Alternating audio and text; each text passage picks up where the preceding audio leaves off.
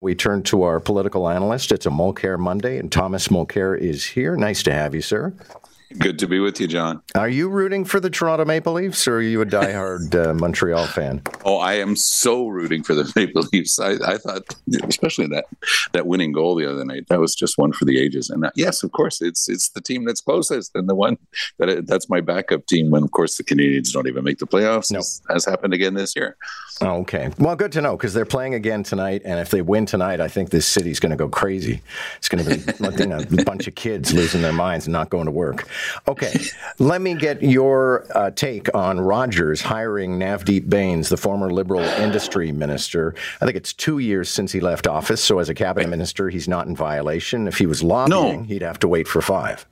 Exactly. Well said. That's exactly right. It's a five year limit. Uh, I'm coming up on my five years uh, after leaving politics in 2018. So let's start off with the easy part. Navdeep Bains is allowed to go out and earn his living. So it's going to be a question of perception. And who's the victim of a question of perception here? It's not Bains as much as it is Trudeau. Yes, people are asking questions about the former industry minister, which of course his ministry included, the telecom sector, the whole thing involving Rogers and Shaw. We know that whole drama. But here's something that's going to be a problem, of course, for Mr. Trudeau, because this notion of a revolving door, you leave, you go into a company in the same sector. And again, Mr. Bains is a fine gentleman who's allowed to earn his living. The question is, what's the average person's perception of this? And their perception is going to be, John, in my view, what the heck is going on here? How is it possible that somebody was that close to this type of file is now just able to hop in and occupy not just any old role, a, a very key role with uh, Rogers. And again, a very respectable company, but this is a perception that's going to stick to Trudeau. This whole feeling that this is an internal circle of friends who move in and move out and can continue to touch on files where they were active in the past. Okay, so Pierre Poilievre and Chantal Hébert, I respect a great deal, wrote a column on the weekend about him in the Star. I set it aside because people think I'm too mean Pierre Poilievre, but you've got some thoughts on it, and you're in Quebec. Well, I am in Quebec, and despite the fact that I'm cheering for the Maple Leafs, I was born in Ontario, so there you go. But I, I, think that Poilievre is in more trouble in Quebec than the people in the rest of Canada who support the Conservatives might realize. It, it's just not working. One of the reasons he was able to get going in Quebec during the leadership, and he actually outpolled Charest, is the fact that he came out in favor of Bill 21. And that's why his Quebec lieutenant, was, who was the only uh, one of the Quebec MPs to support him, said that that's why he was supporting. Bill 21 is a law that openly discriminates against religious minorities generally and Muslim women in particular. It's it's a very offensive piece of legislation. And then he said he was he was going to be in favor of that. Then he realized about halfway through his leadership what a mess he had created for himself because in the rest of Canada, if he wants to break through where you are in the GTA and talk to cultural and ethnic communities, he's got to be able to show some understanding. So he completely changed his position 180 degrees overnight. That got him nothing in Quebec. And I don't think it really got him too much in the rest of Canada. And it also showed a certain fragility in terms of, well, this is my principled stand on this issue. And he can change that overnight.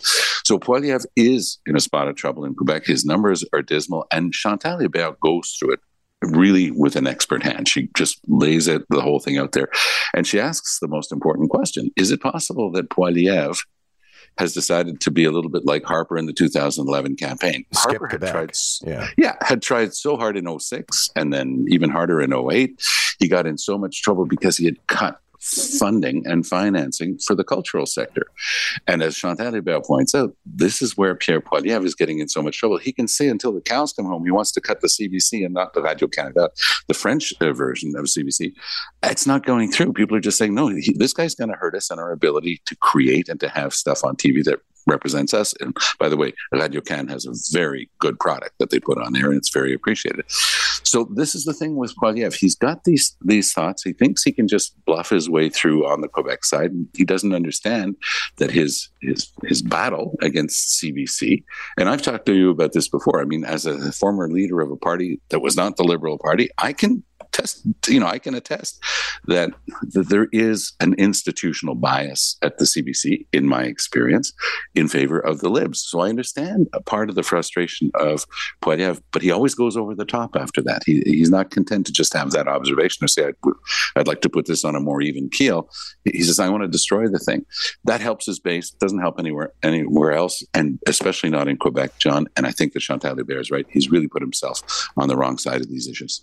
The union representing the federal workers currently on strike say they're going to amp things up today. I guess that's because mostly people are yawning at the strike to date. Um, but both the union chief and the Treasury Board president blame each other. What do you see here?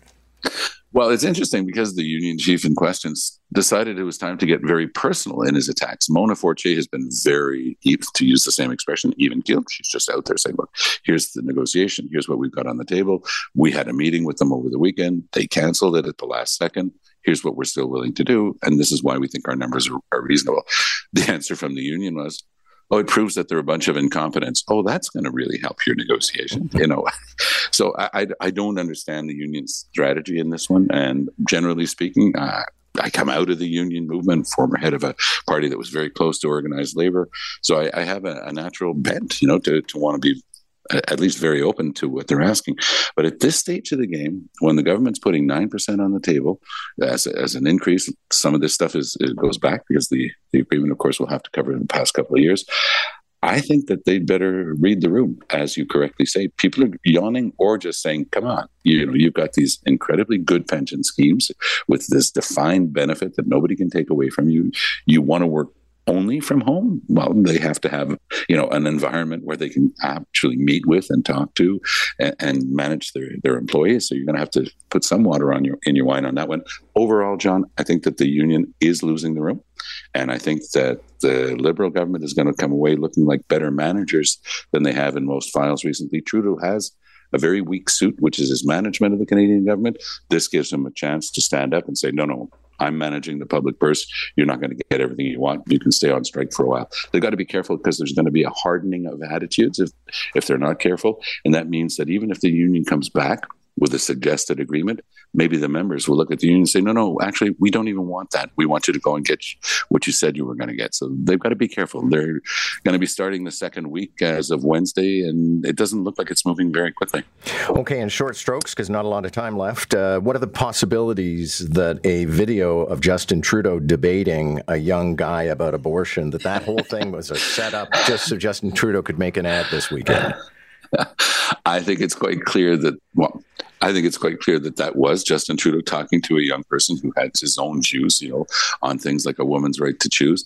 I think that there are two reasons for that. Is one, it really did seem authentic. Two, I think that the liberals would be completely crazy if they tried to set that sort of thing up. They would get caught. Yeah.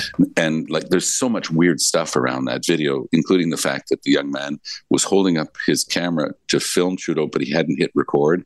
I don't know too many young people who don't know how to hit record on their their iPhone. So it was passing strange, the whole thing, but I don't think it was a setup. I, I can't see it being possible. Thank you, sir. Wonderful to have you every Monday.